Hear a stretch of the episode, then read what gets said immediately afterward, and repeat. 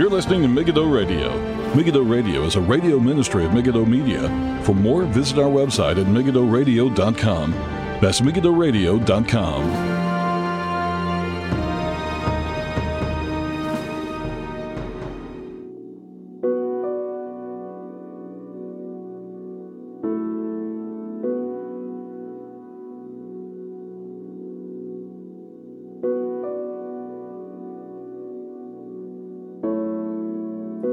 evening and welcome. This is Paul Flynn with Megiddo Radio for Tuesday, the 12th of October 2021. Thank you all for tuning in. On tonight's program, which is if you are listening to this, uh, watching this through YouTube, or if you are watching this on Sermon Audio, it's very much an experimental live stream. Um, I'm trying a different setup and I'm going to see if this works. And if it works tonight, we're going to keep going with it as long as possible. Uh, long and short of it is the the stream is going to go through a different computer. I'm not sure if I was overloading the Mac, um, and so you know I'm using two computers. Long long short of it is, and hopefully it will mean that OBS won't crash like it did other programs. And if it does, I have to basically go back to the drawing board again. So um, hopefully this setup will work today. Hopefully it's going okay. If you would be so kind, it would be wonderful. Does the audio sound okay? I'm not sure, you know, because I have changed around a few things. The audio might be terrible today. Ho- hopefully it's not. Apologies if it is. Um, hopefully the picture's okay. It looks a bit bright on on YouTube for some weird reason. Not sure why that is, but again, this is going to be very you you're not going to know unless it works um, until you do it and here we are um, you know testing the waters and a new setup um and if this doesn't work we're I have another backup plan but um hoping I don't need to go there. So, uh, greetings, everybody. Uh, this is, uh, if you want to chat, if you want to ask questions during the program, you can come to YouTube. Um, and that's probably the most interactive place to go, but there's also sermon audio. You can listen at megiddoradio.com forward slash live. And it's probably the easiest of the the streams available. So tonight we're going to be after we read we, we begin with reading scripture like we, we've normally been doing before. We're going to try and get back to some of the things we would do in the, the live program before, but um, we're going to be looking at Jordan Peterson, a video. Well, it was part of an interview done by Andrew Klavan, Andrew Klavan of the Daily Wire.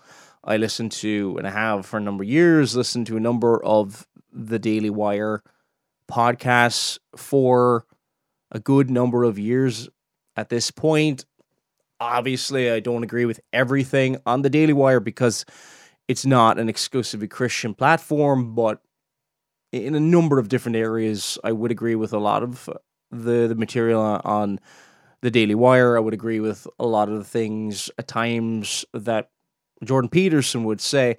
But um, I have on the program before I've responded to some of Jordan Peterson's material, especially some of it. I think I, I responded a couple of years ago to his, I think it might have been the Genesis one and Cain and Abel.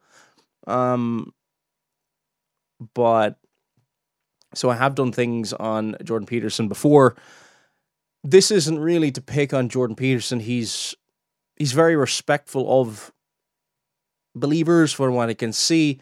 Um, pray for him. Pray that he'll come to know the Lord Jesus Christ. Uh, he doesn't. He's clearly not a Christian. We'll, we'll we'll we'll dive into his own comments later on. Um, but he, yeah, he he's pretty much somewhat of a, an agnostic, really, who does chime in and comment on the Bible. Um,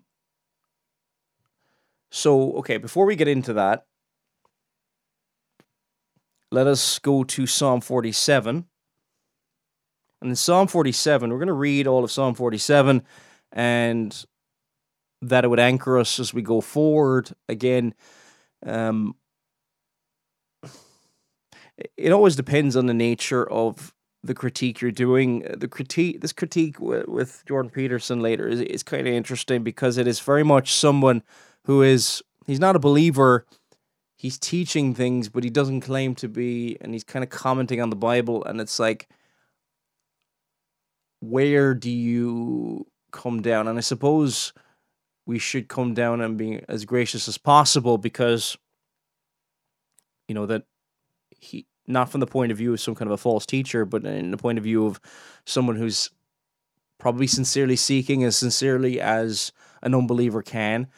So in in the midst of all this, may we hope that it will either bless you if you're a Jordan Peterson reader or fan or whatever you want to call yourself, and also the Petersons themselves.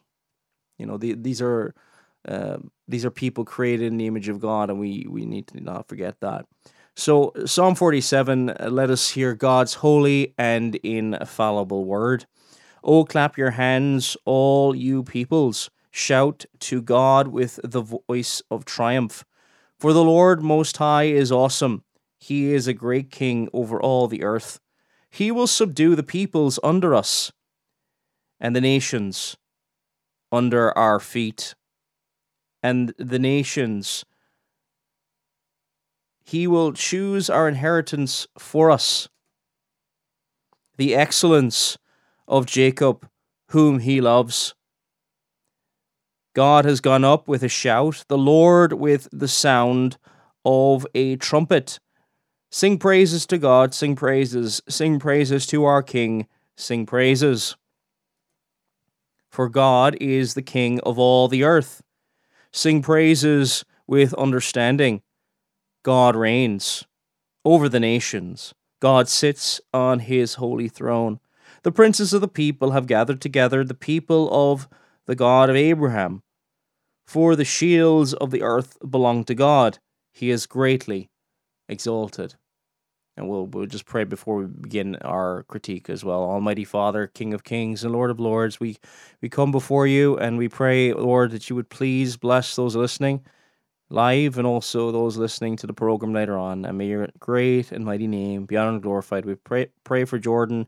We pray for the rest the rest of the Petersons, and we pray, oh Lord, that if this ever comes across uh, the Petersons, Lord, that it would bless them and help them to come to know Christ Jesus.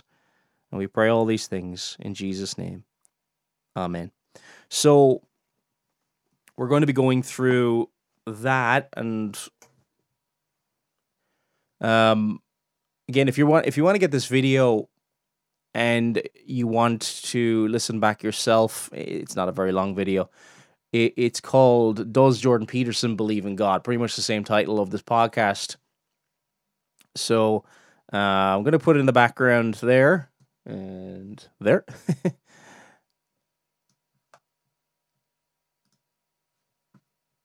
and we'll start and uh, we'll comment on it. Um, again, Andrew Klavan asks him the question: Does he believe in God? Because I think, I think for a while people have been confused with some of the things he has said, but we'll let him say it in his own words. This is, I, I think, a subject of fascination to everybody who, who listens to you, and certainly to me. I, uh, whenever I've talked to you, I've, I've, always, I can't help but ask you if, if you believe in God. And I've always felt that I was being kind of cruel, like a guy shooting at somebody's feet, you know, to make them dance around. But, but even as you were talking just now, I was thinking, you know, I, I know, I know you're a Jungian, and, and I'm not as big a fan of, of Jung as, as you are. Uh, and I've always thought that Jung didn't actually understand what faith was when he talked about the fact that we don't know whether God is just our experience of the totality of things. Uh, I think people of faith know they don't know. That's why it's called faith and not. I'm I'm not going to go. By the way, for those who want me to go into all of the the psychological and Jung and Freud and all this kind of stuff, I'm not going to go into that today. I'm not really that well versed in a lot of uh, these philosophical minds. So just if you are looking for me to go, I'm really just going to be responding to somebody's comments about belief in God because I, I think the problem is so many of these discussions do get bogged down with making it seem like it is a difficult topic. It really isn't. And the gospel is really simple. And the fact that God exists and we have a conscience and the fact that we will stand before him is is very plain and evident for all to see.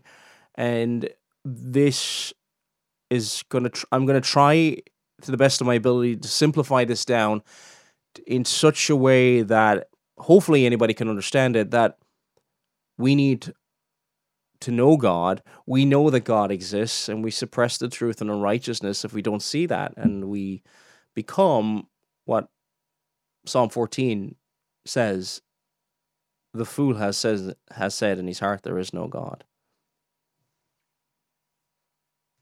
Knowledge. Have you changed? I mean, recently I've watched interviews with you where you seem like you've gotten a, a more personal. You're having a more personal interaction with this idea. Uh, is that fair? Well, when I did, uh, I did a biblical lecture series on Genesis, which has proved to be quite popular. I suppose if that's the right word for it. Um, and I discovered while doing that that the, the word Israel meant those who struggle with God. Well, that's fair enough. And so then I'm a member of the camp of Israel.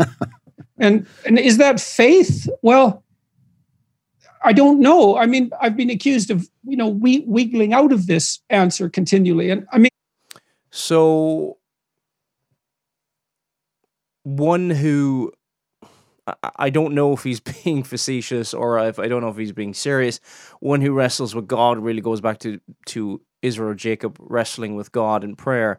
So um and in the wrestling he's seeking the blessing of God. So um it, it's not he doesn't wrestle with whether God exists. He wrestles with God because he knows that God exists. Um, it's in Genesis. Don't have the reference off the top of my head, but the whole idea is this: that because he knows that God exists, and because he knows the, the reality of who he is, and how he will not let him go until he blesses him.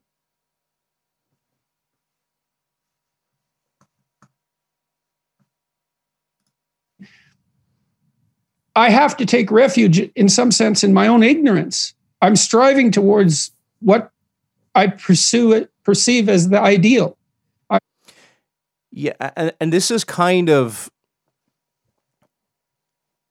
for such an intellectual heavyweight. Let's, I and I, and in some ways, when I say that, I don't know is that because of the current climate of we don't have many men like Jordan Peterson around because of uh, is it to do with the, the lack of academic standards across the board? I'm not sure, but you can't retreat into ignorance on this issue. The heavens declare the glory of God. Psalm 19:1. If we look around, we see evidence for God as creator all around us.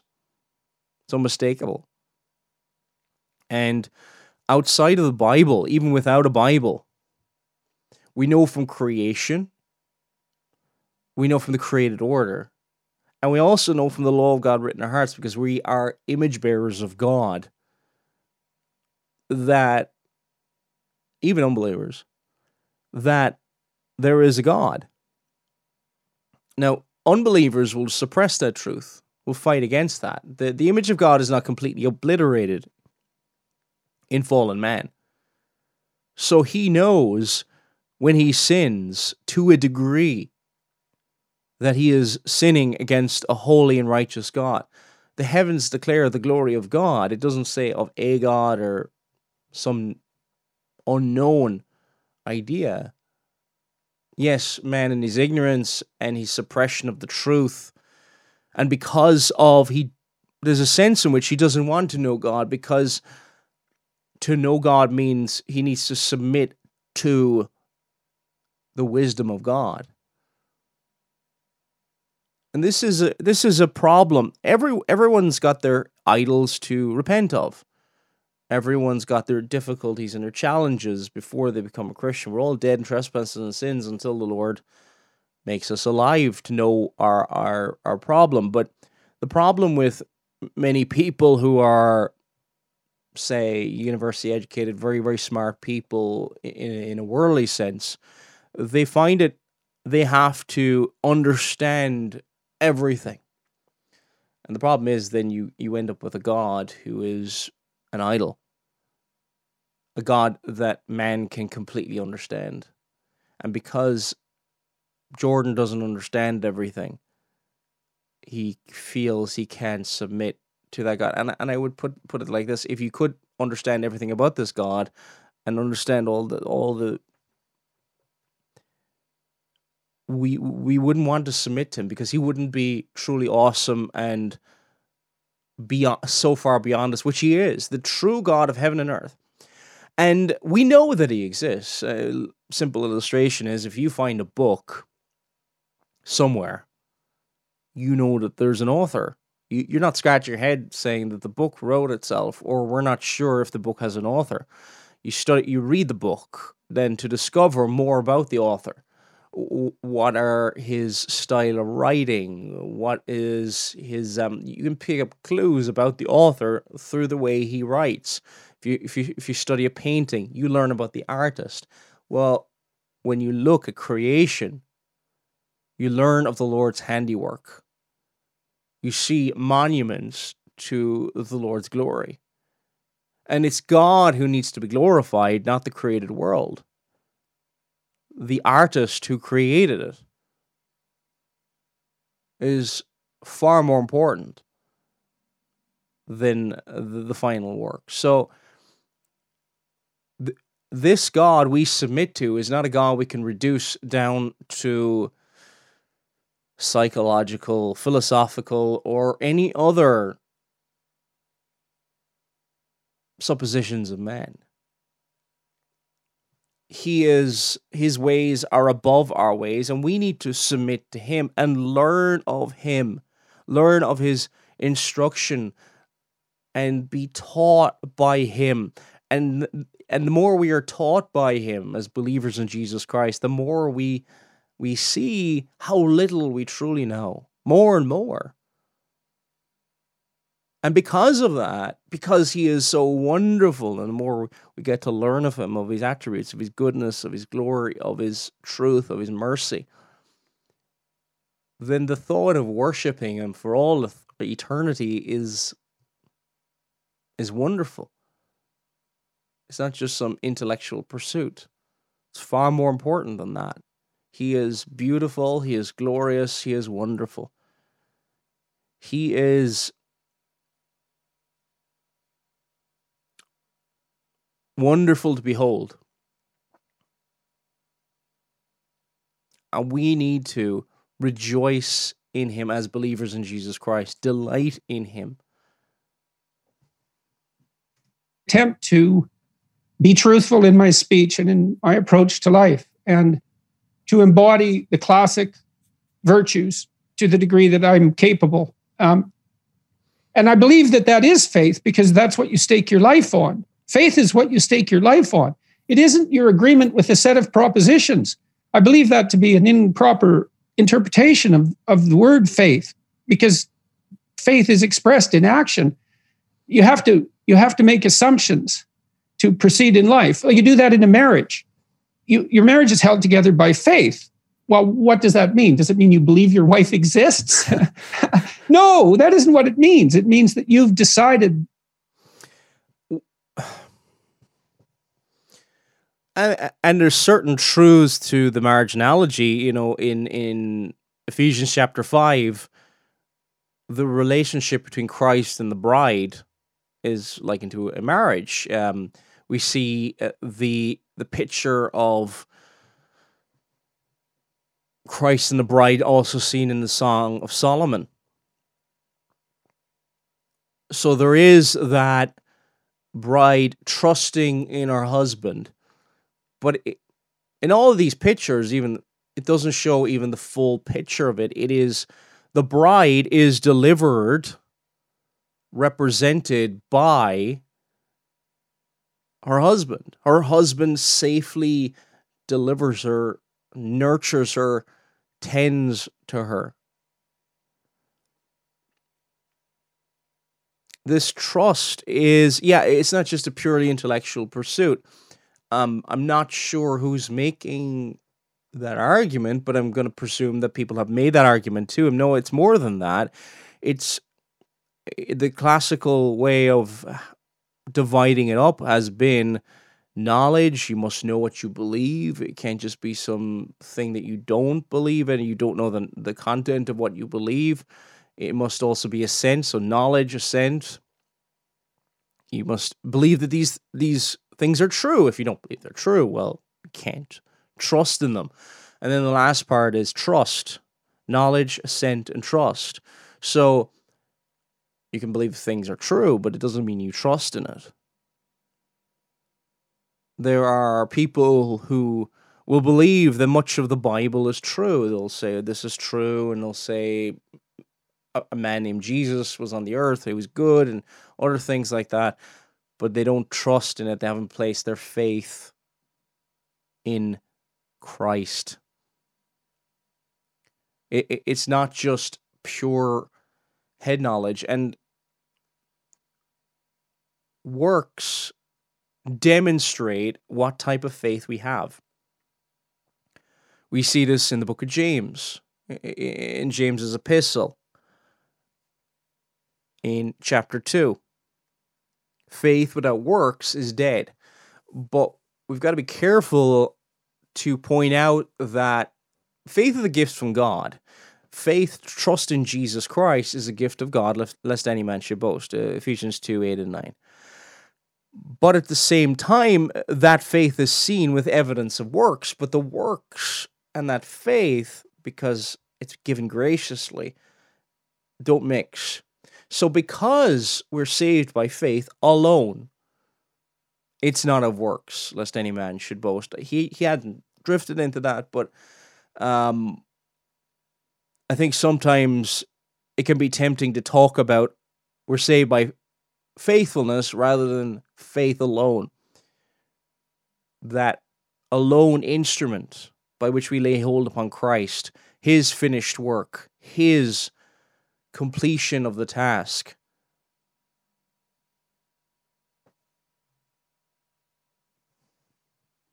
You're going to bet your life on your marriage. And did I have I bet my life on God? Well, yes. Does that mean that I know that God exists? Well, I, how would I know? I uh, I find this quite an astonishing claim, and again, I'm I might have been guilty. Uh, uh, you know, sometimes I look back at old critiques that I've done in the past, and I wonder if I have done it in. I suppose we all learn as we go along in the right spirit. You see, there's a there's there's the person who is seeking and genuinely coming along and trying to find out and wrestling with these things. And uh, okay, not quite getting there, but what will we do? I suppose then it's sad that he is spreading these ideas publicly and he's got a lot of things on Genesis and things like that. Um, the thing is, uh, welcome. Um, somebody joining in the chat room. That's great. Uh, if anybody else is in the chat room, let us know. Um, let us know as well, um, because this this program is very much a an experiment. If it doesn't work, if the if the audio doesn't sound, I don't know because I've, I've basically different inputs from a mixer and stuff like that that are going into the the YouTube today. So if people in the chat would let us know is the audio good? Is it terrible? Whatever the case may be. Um, and also, I don't know if the video is good or bad. It doesn't look great on one of the monitors here. I don't know if that's just this. It always looks like this. Not sure. So if you could let us know about that, that'd be that'd be wonderful. you don't have to wait until the end of the program to find out how bad. um, the live show. Turned out worst case scenario, this will be available on podcast. So, um, we're gonna we're gonna try a few things and uh, hope hope something sticks. So, um, the the astonishing claim Jordan P- Peterson here is he he's how to put it bet his life on God, but he he doesn't know. He doesn't know. Uh, thank you for letting me know about the audio. That's that's wonderful. Thank you guys uh, in the chat. We really appreciate that. Um, and and so he he says he doesn't know if God exists. So he's really just ignored the knowledge part. So it's almost like if you want to take that analogy that's used so far with with marriage, well, are you saying you're going to trust in something you're not even sure if it's real? You're not. You say, "Oh, I'm not even sure if I'm married." Well, how can you? How does that really trust?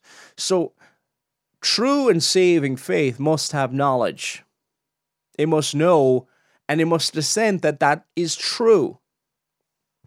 There was a in the 19th century a movement that that cropped up called liberalism. And to summarize down, the problem with liberalism was this they believed that the head knowledge didn't matter.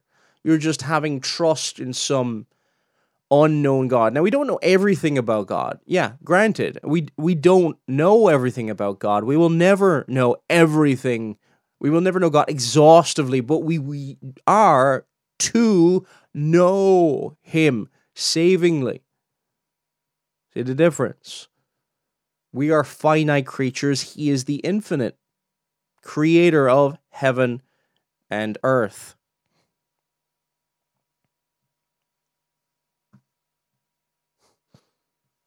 So I am just checking. uh, it said I got, you know, so this is exper again just to say this this program's being an experiment, and on the screen it just said no data. what everybody wants to see 30 minutes into a program. Ah.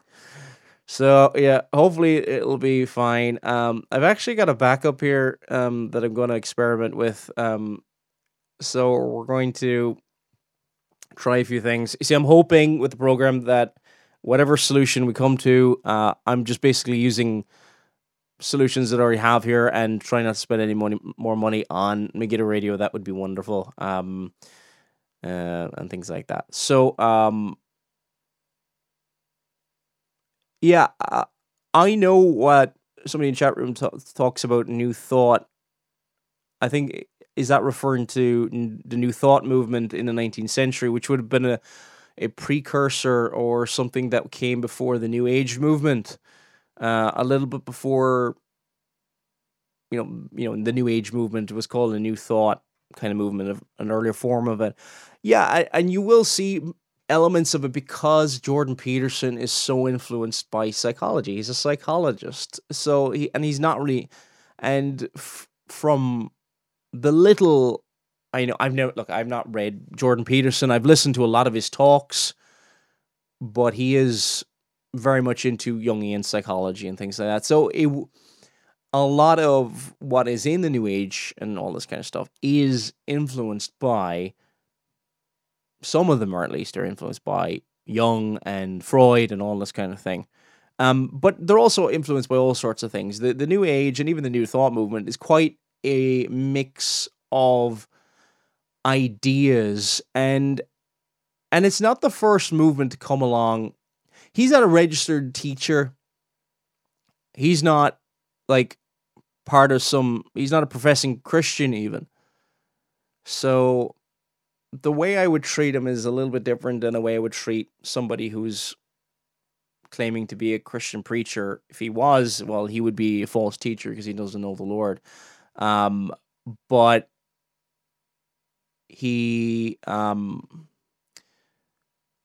I hope, and I know a lot of people do, and we should all hope when anybody, when you see anybody coming close to the truth, hopefully that they will come to know Jesus Christ, and and this goes for anybody.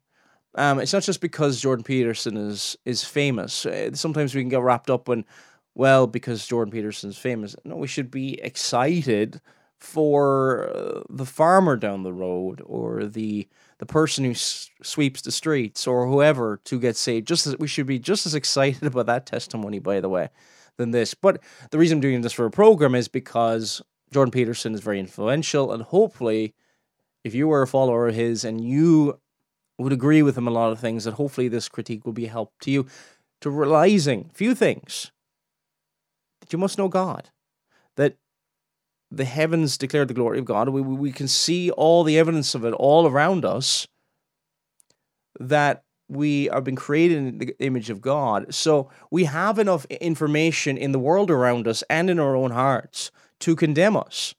We just don't have enough to save us. It's only in the scriptures that we go to find out that there was a substitute, that there was the lamb that was slain to take away the sin of all those who were chosen before the foundation of the world by God the Father. There, God does not owe us mercy. We can know from creation that we are in trouble. And it's a scary thought, and it's why it's why many people suppress the truth and righteousness. It it tormented Martin Luther before he came to know the Lord. He said, if God is righteous and, and just he hated him, he saw that he hated him. And then he saw that per where the perfect justice, justice was satisfied at the cross. And then he saw wonderfully that the just shall live by faith. We'll continue on Jordan Peterson.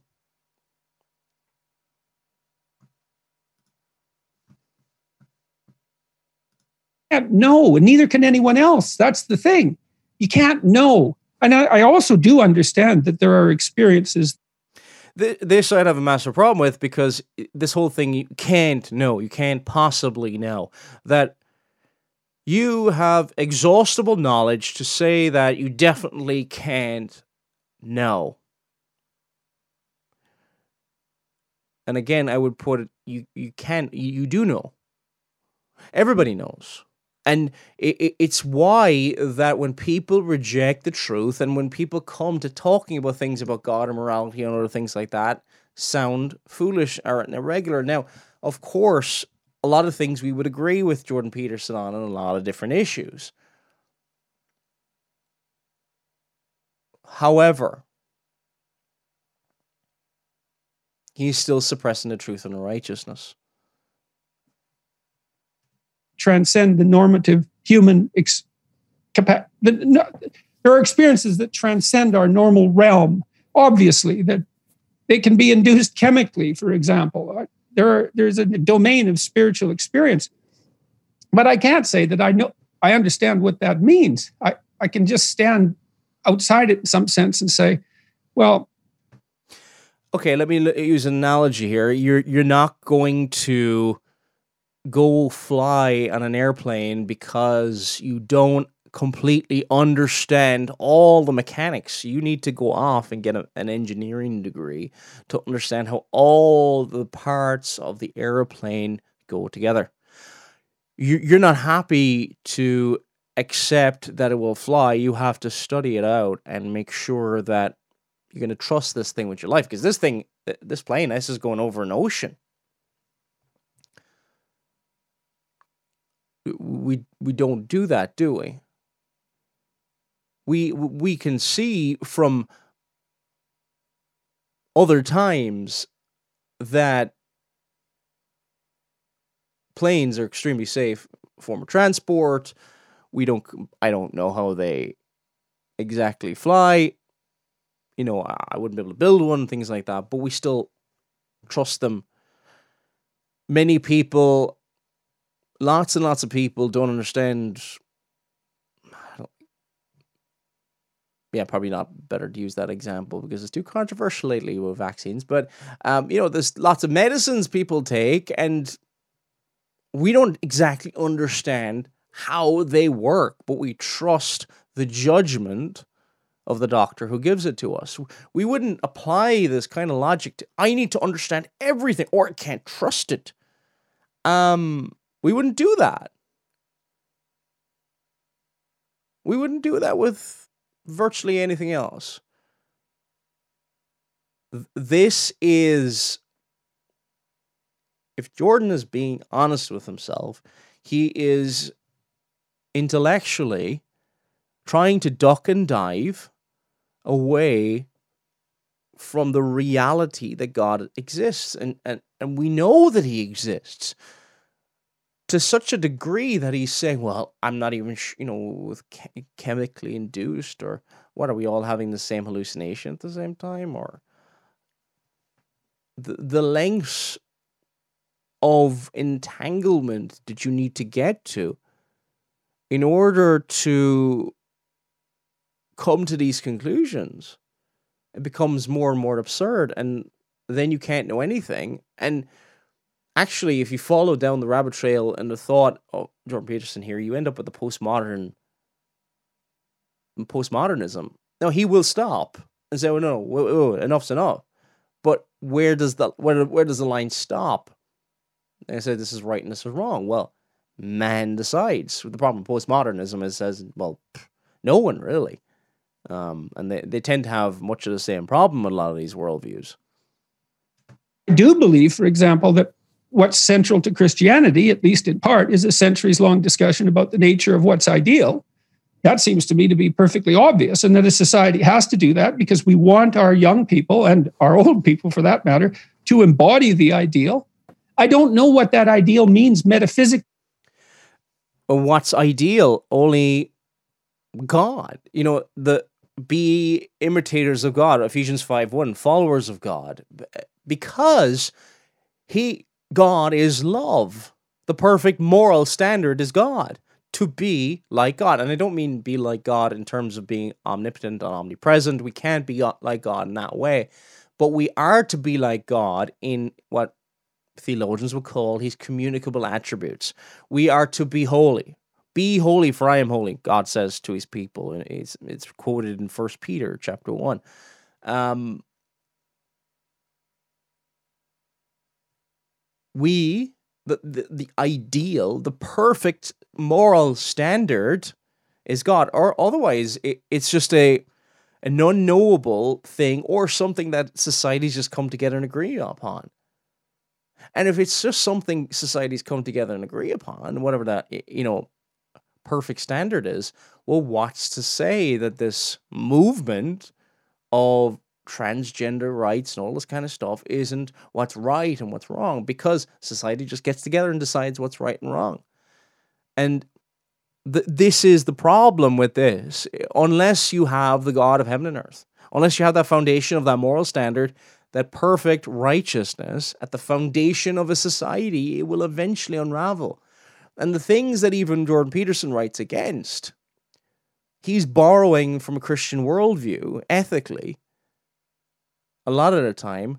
But then when it comes down to the very foundation to which that those ethical decisions, those ethical reasonings are borne out, he abandons it. A lot of people like certain results of the Christian faith. They like that usually families are more stable together. They like, you know, father and a mother stay together. Maybe the divorce rate hopefully is much lower. You know, sadly that doesn't always happen, but they like these things. But they just don't want the God of heaven and earth to submit to him. They see the good be- blessings of that. but they're not willing to submit to him and follow him. And they haven't seen that they're just as sinful as anyone else.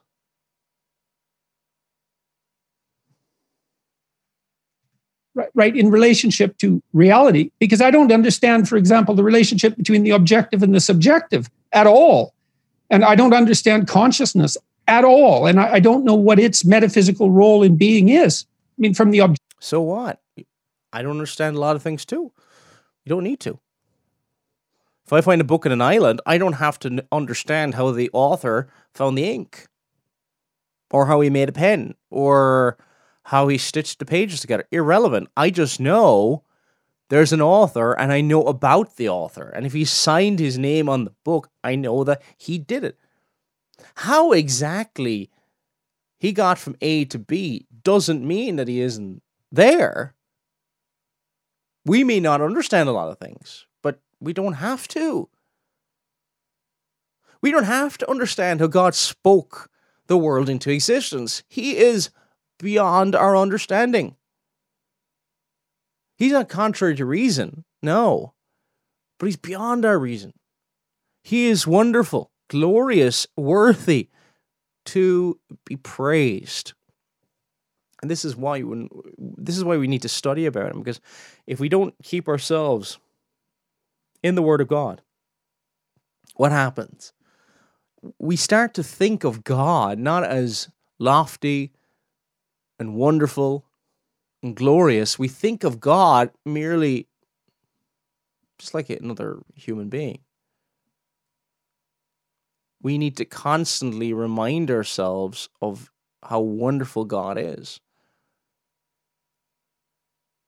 And so, Jordan wants a God that he understands completely. He, he wants to understand everything. Uh, what's about this? I don't accept that unless I understand this that he wants an idol. He wants an idol, and it's it's highly unlikely that Jordan Peterson will ever watch this video. But if in the Lord's providence, that I pray, Jordan, that you'd see, you don't need to know these things to know that there's, and I mean no, I don't mean there's a probability you know that God exists. You know He's there. You know, uh, you know from creation. You know from your conscience, and you know you've broken God's law. You know that He's good, just, holy, and righteous from creation alone. And you're a sinner. I'm a sinner. But the difference between me and you is I am clothed in the righteousness of Christ. I have trusted in Him by faith and by faith alone. Without him, I would go to hell. I deserve hell. The problem is, most people, a lot of people on on the the right of po- politically and all this, they don't like to think of themselves as sinners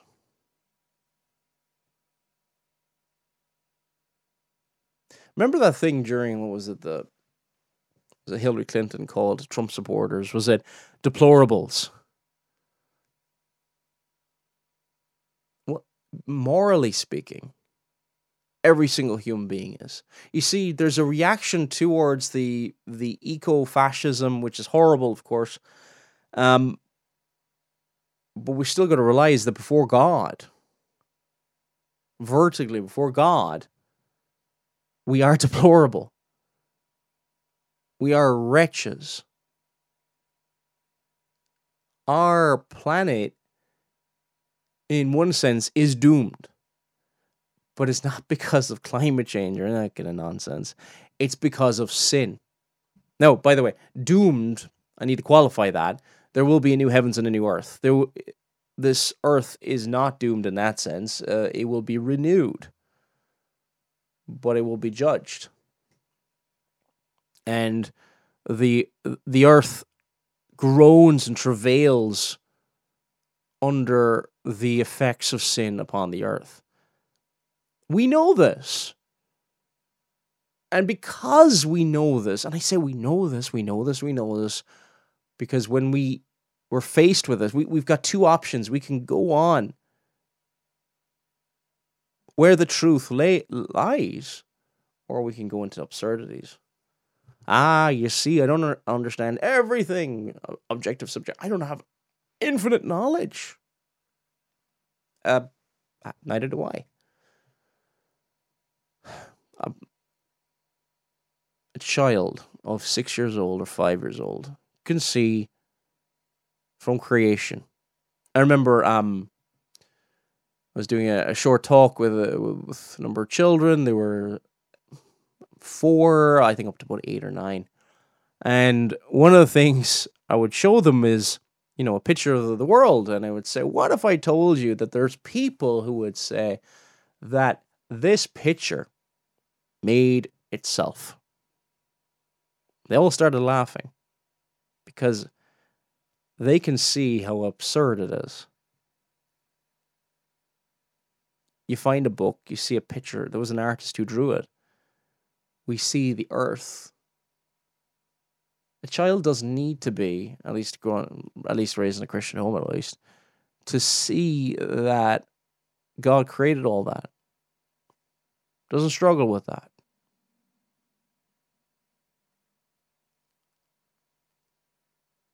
And it's suppressing what we know because we don't like it. We don't like what it says about us. And we don't like the fact that we'll have to depend on another person.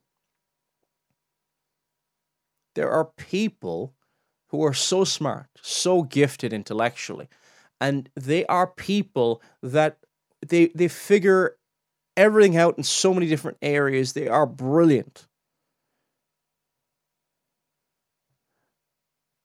But they're absurd in this area. And their dependency is really on themselves and their intellect to figure everything out. And it's a miserable existence, even here. It's miserable.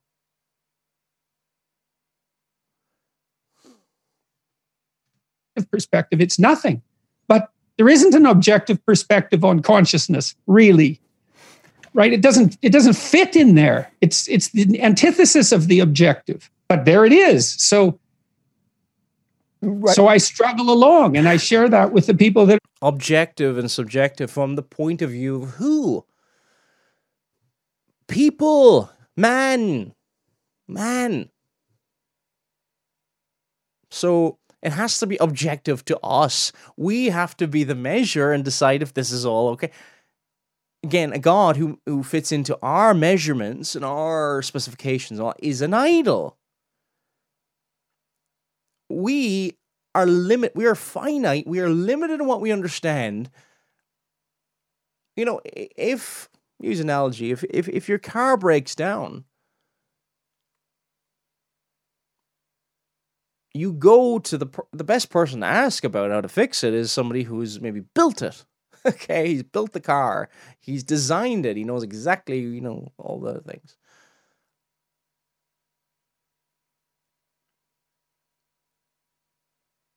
You we need to be humble enough to submit to the source of all light, the source of all truth, the source of all wisdom, to see where we're wrong.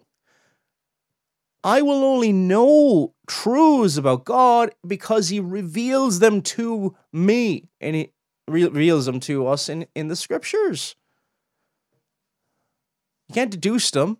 You can't use scientific experiments to. We are finite. We are tiny little specks of dust in comparison with God.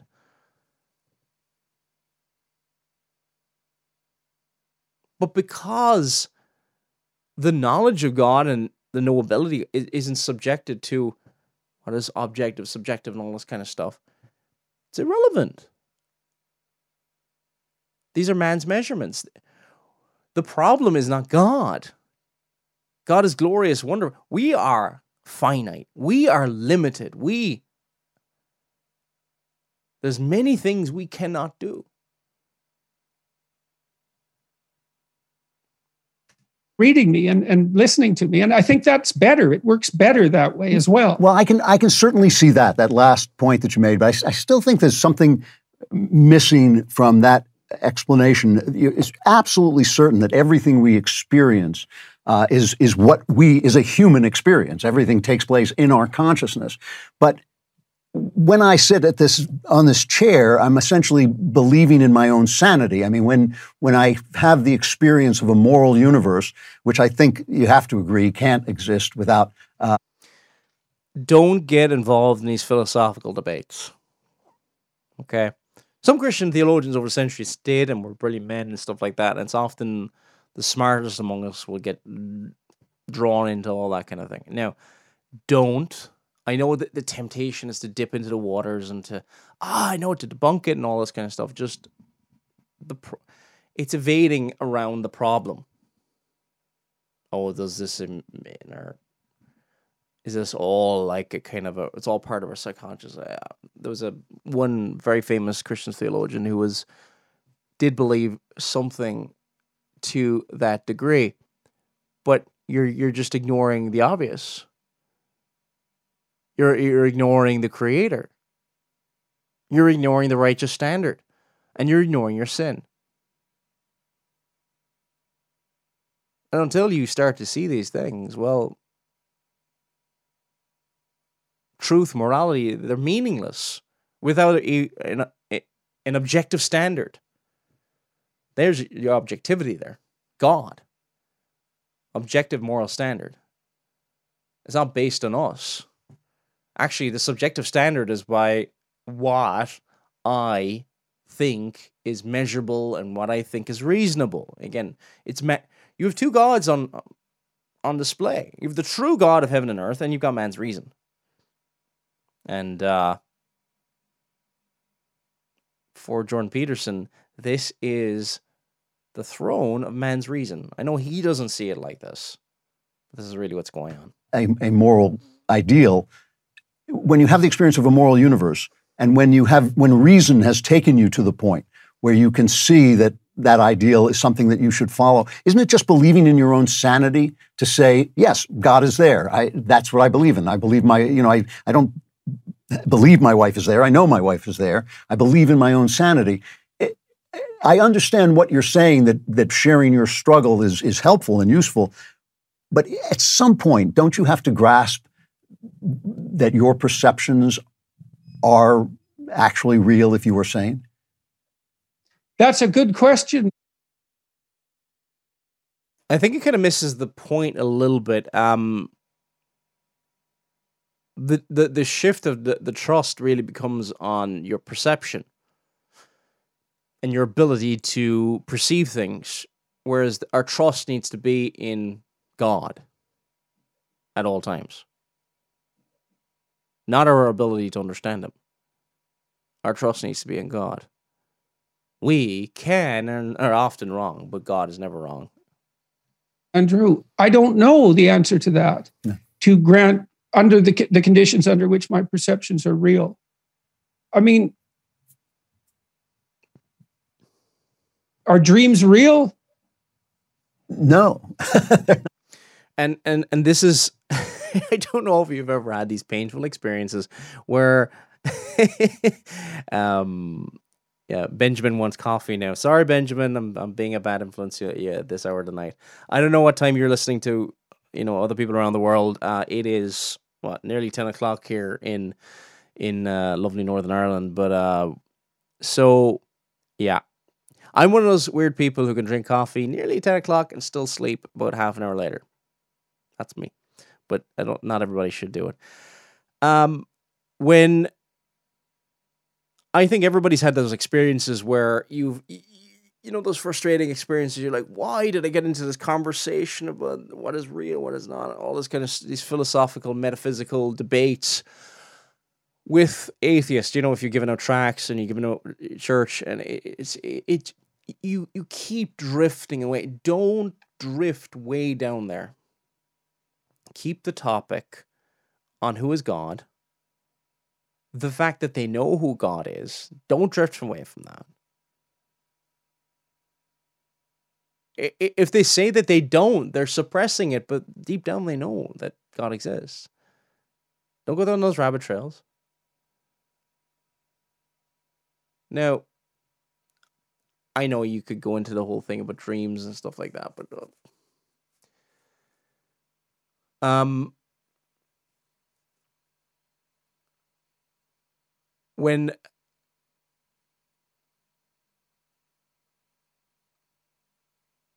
whenever that is being presented, usually, usually, it's somebody trying to avoid the obvious. when you start waffling about the difficult topics,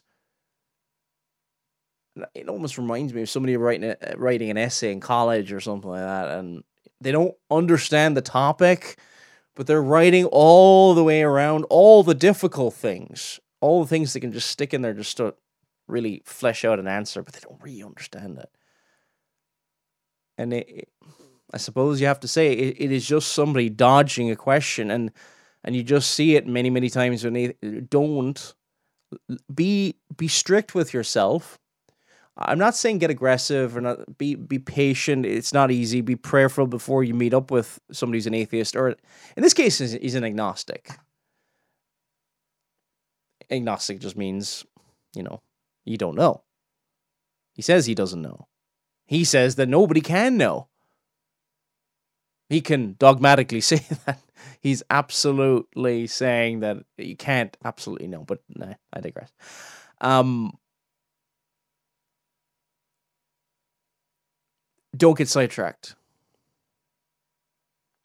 Keep it to here is God. We know that there is God. Not, we not just know that there's a God. We know the heavens declare the glory of God.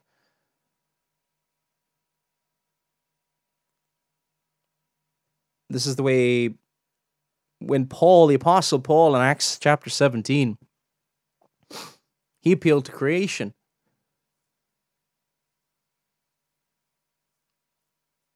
Quoted pagan poets when it, when it was said was in in him we move and have our being.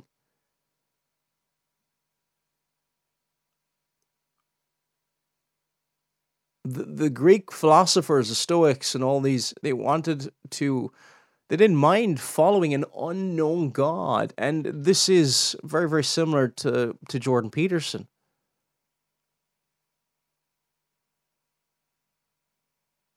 There is a righteous holy, objective standard of truth, which we need to submit to, which we need to learn from Him.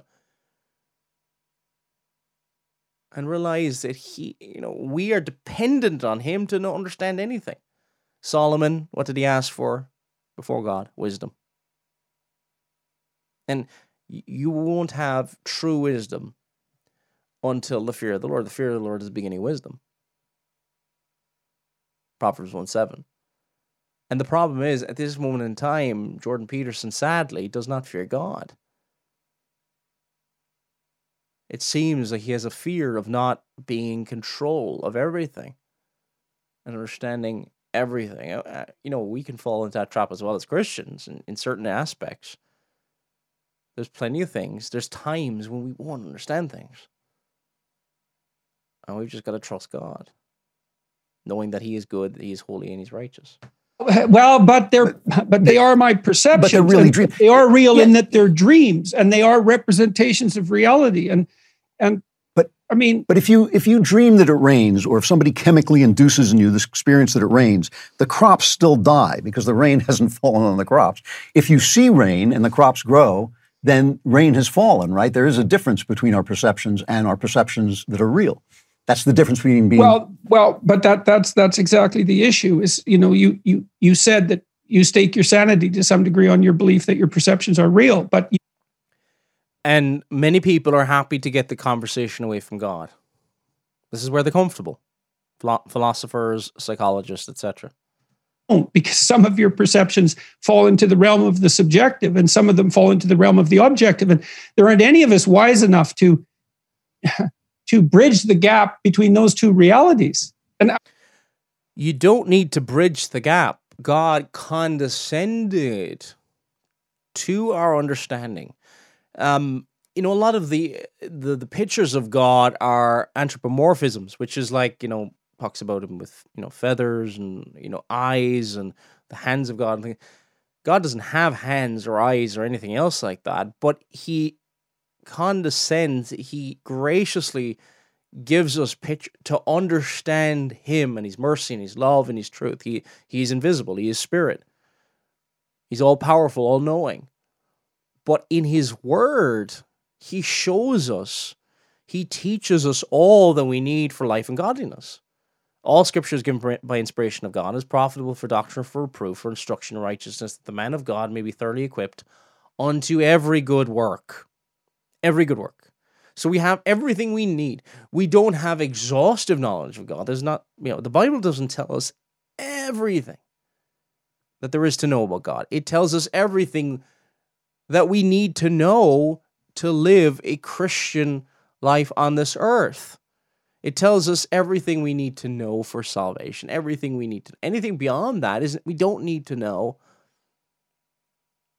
God is wise in the truths that he has revealed to us.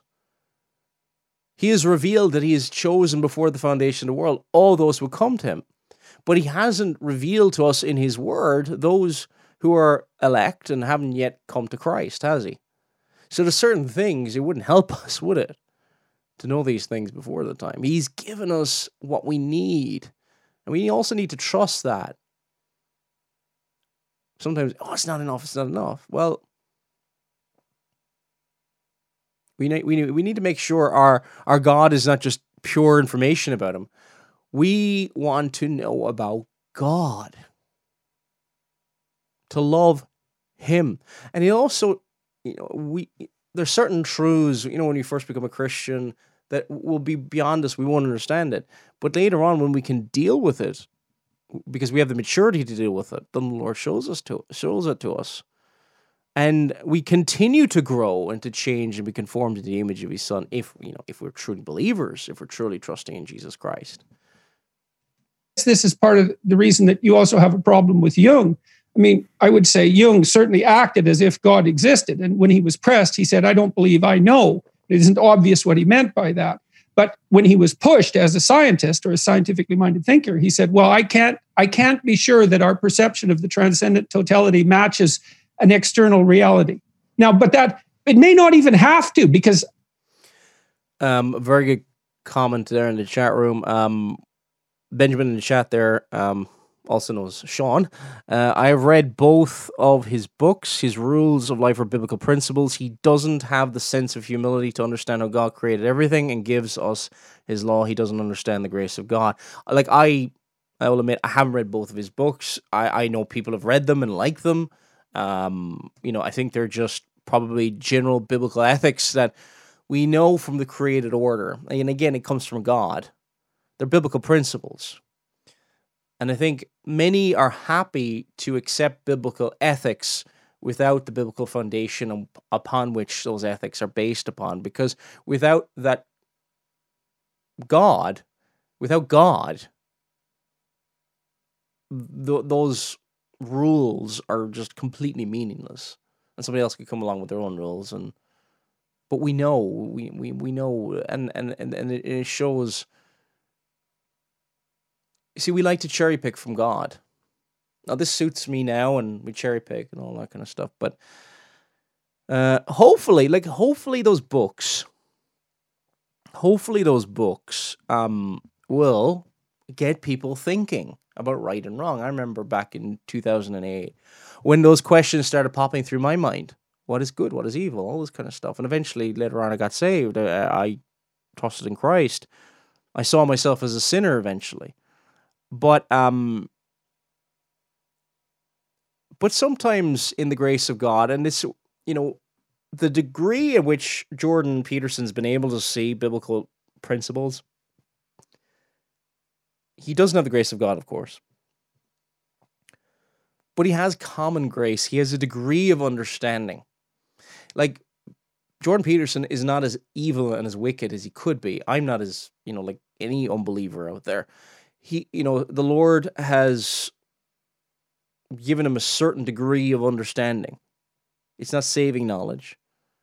He hasn't been born again of the Spirit of God. He hasn't trusted in God, but he has a certain degree of knowledge.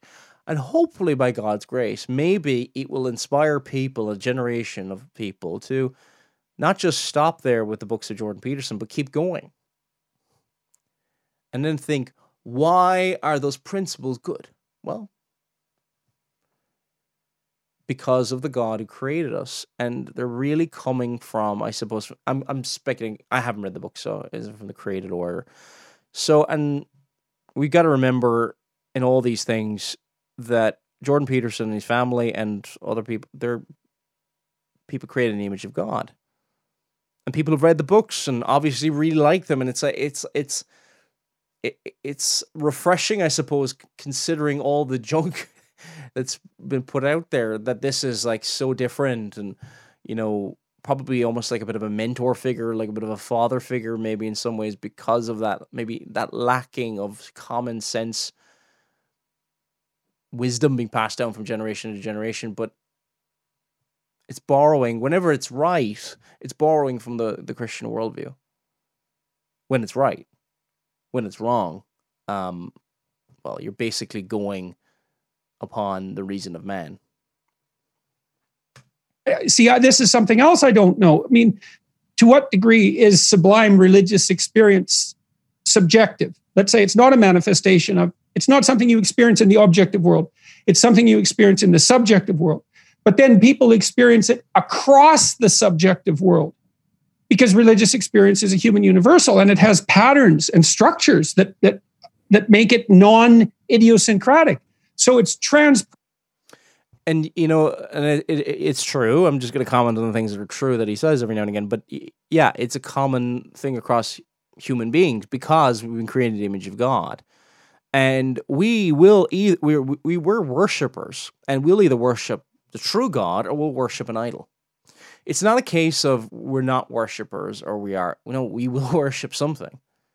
We'll worship money. We'll worship fame. We'll worship ourselves. We'll worship whatever or we'll worship the true God of heaven and earth. Well, but it's subjective. Well, we don't have a category in Western thought for transpersonal subjective, right? We think of transpersonal as objective, but there are experiences that are transpersonal and subjective. Well, what do we do with those? And are they real? Well, but then it does, then that also does depend on what do you mean by real? Because we we ask these questions and we don't notice that the questions themselves, especially when they're deep questions, what is real? Well, when you're asked a question like that, you have to ask the question, well, when when I'm not aware of him ever saying, well, if you started remember how he became famous about the whole pronouns thing? Well, what if you started arguing like that about that? Well, what is real? Well, if you could start arguing about what is real, well, how do we know what is gender? And you see, when the, the foundations have been destroyed, your ethics are gone. And if you applied this form of thinking to his own ethical principles, they'd fall apart. Now, the, again, the world love many much of the world, especially conservative movements around the world, loves to borrow from the Christian worldview, but does not want to submit to the God of heaven and earth. Exactly what role does the word what in that sentence uh, play and is and real? All of those are equally mysterious questions that are embedded within the question itself.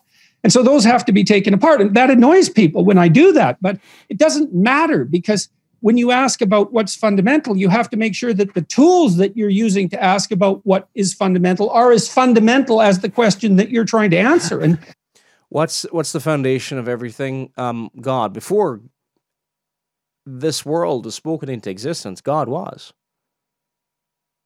the same yesterday, today, and forever. He is the same. He does not change. Uh, we need to, in order to understand his creation, we need to go to the creator. And, and you're, you know, in the former, you're ignoring the obvious. And by ignoring the obvious, you're going to go down these routes that are just absurd and frustrating. You cannot make sense of this world without God. That's very, very difficult. I mean, because we are all split about what we mean. It's impossible. Not just difficult, it's impossible. If you become the measure of truth and reality, it's impossible. You're all going to have different views in it and all that. And by the way, you are a speck of dust with a tiny frame of reference compared to the God who knows everything and by whom all things came to be. real too. Like because we we certainly all believe, at least to the degree that we are rational and scientific, which isn't that much, by the way. we certainly believe that, insofar as we're capable, that We're not rational for one reason. Depends on what you mean by rational, I suppose, but because unless you have submitted to God, unless you've been born again, you're going to be irrational because you're you're fighting against the truth of God. Again, it, it's it's the proverbial person who's found the book, and then you got a person coming along and saying, "No, no, that book wrote itself." That's an irrational argument. Well, I don't know. Well, you can't know if somebody wrote that book. Well, um, you'd say that's pretty irrational because we we have the book and we know there's a creator. objective and the scientific is real. But we act as if the subjective is real as well. So we certainly act as if other people are conscious, for example, and that that matters and that they have free will, even though we can't make a completely coherent case for that. I mean, you can't make a coherent case for that that can't be matched by an equally coherent case for the opposite, perhaps. Human reason. It, it, it's two gods on display here. It is and that small g for the for the second god, but the true God of heaven and earth, big G, the true God of heaven and earth versus the small g God of human reason. And that's kind of what happens with cults like the Jehovah's Witnesses. They don't understand the Trinity, so it's kind of tossed out.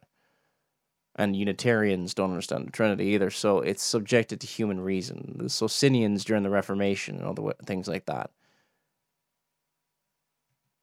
At least it's debatable, but we certainly act as if other people are responsible for their actions, and so are we, and deserve to be rewarded when they're good and deserve to be punished when they're not good. Uh, the he- you know when we're not good for all of sin to fall short of the glory of God. This is why we str- this is why fallen man struggles to accept God because if he sees how infinitely good and righteous God is and how holy he is, he realizes that not for a single second of his single not for a single second of his life has he ever loved God as much as he ought to love him. So he shuns him.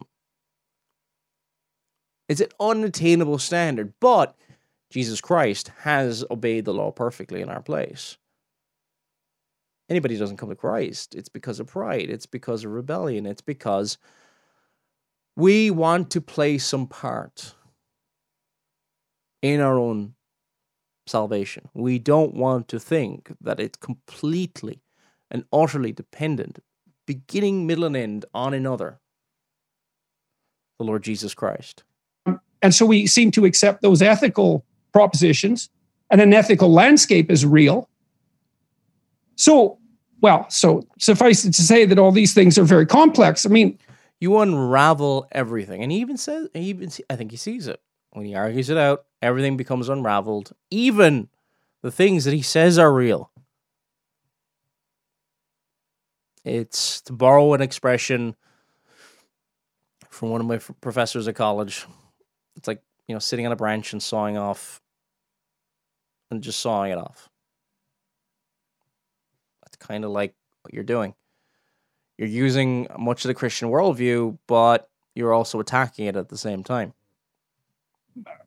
and I, I, in some sense, I feel when I'm asked that that question is that I'm asked for a final answer, and like, man, I'd be pretty happy if I had a final answer, but I don't have a final answer. I know because you're looking for for knowledge and instead of faith. But Well, I'm just not bright enough. I just don't have it within. I have it in me. Jordan, I Like, wish. we- look, and the, the issue with Christianity. Sorry, did- No.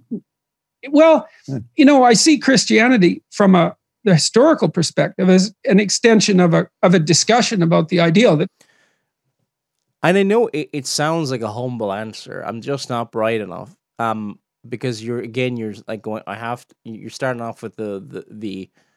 I suppose you could say the enormity of God and all this kind. But we know that God exists. We don't know him exhaustively in every single part of him. but we know he's all knowing.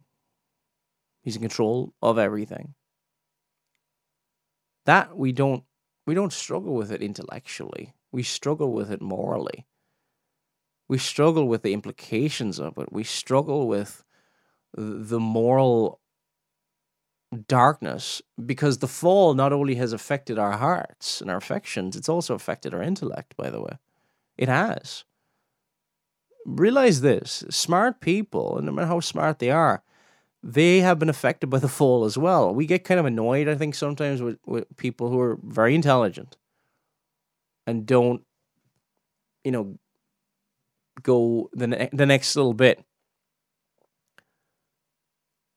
However, realize this that the their intellect has been affected by the fall and has also been darkened by the fall. That's what we mean, you know, the Reformation total depravity. It doesn't mean man's as evil as he could be, but it has affected all of his faculties, including the intellect, including the will and his heart and everything else. And unless and until the Lord takes pity upon him, he's going to keep continuing on in the slavery. Pray for him. Is back tens of thousands of years before the establishment of Christianity. They're precursors to what Christ represents in Mesopotamian sure. thought and in Greek thought, and, and powerful, profound precursors. Um, but the idea changed, right? It transformed. And I don't know why it transformed. I don't know what the meaning of that is. It's not nothing. I have no idea why Christianity sprang out of nowhere and dominated the world in a, the mere span of 2,000 years. It's, it's a great mystery. Psychologically, I see it as part of the extended conversation about the nature of the ideal. Metaphysically, uh, I'm at a loss. I, I don't know what to make of it. And so I keep trying to sort it out and to straighten it out in my own head. And I share that with people, but it's the best that I can do. Well, it's very, it is so, very useful. Jordan, I wish I could continue this conversation with you for another hour. So, um, yeah, I said I'd comment on that. It was only like, what, two hours before this program started. I was actually, I was going to do a different program entirely um, on another topic, but hopefully we'll get a chance to cover that in Tuesday, hopefully, uh, hopefully we'll be. I'm gonna listen back to this program. Hopefully, it doesn't sound. Hopefully, sounds okay. Um, hopefully the video's okay. And um, again, because I'm going through a different laptop to do the program. Before OBS was crashing on. Um, that's the streaming software that I have was crashing on Mac. Now it's going through Windows, and apparently it works better in Windows. So hopefully eh, it's okay. Hopefully it's okay. Hopefully the audio is okay and the video is okay, and hopefully we can do this again next Tuesday. Otherwise, we'll just uh, see what our other options are. If you have any questions, feel free um, to give them away um, or ask away in the in the chat. Um, remember, if you miss this program and you're listening to this after the fact, you can Tuesday nights 9 p.m.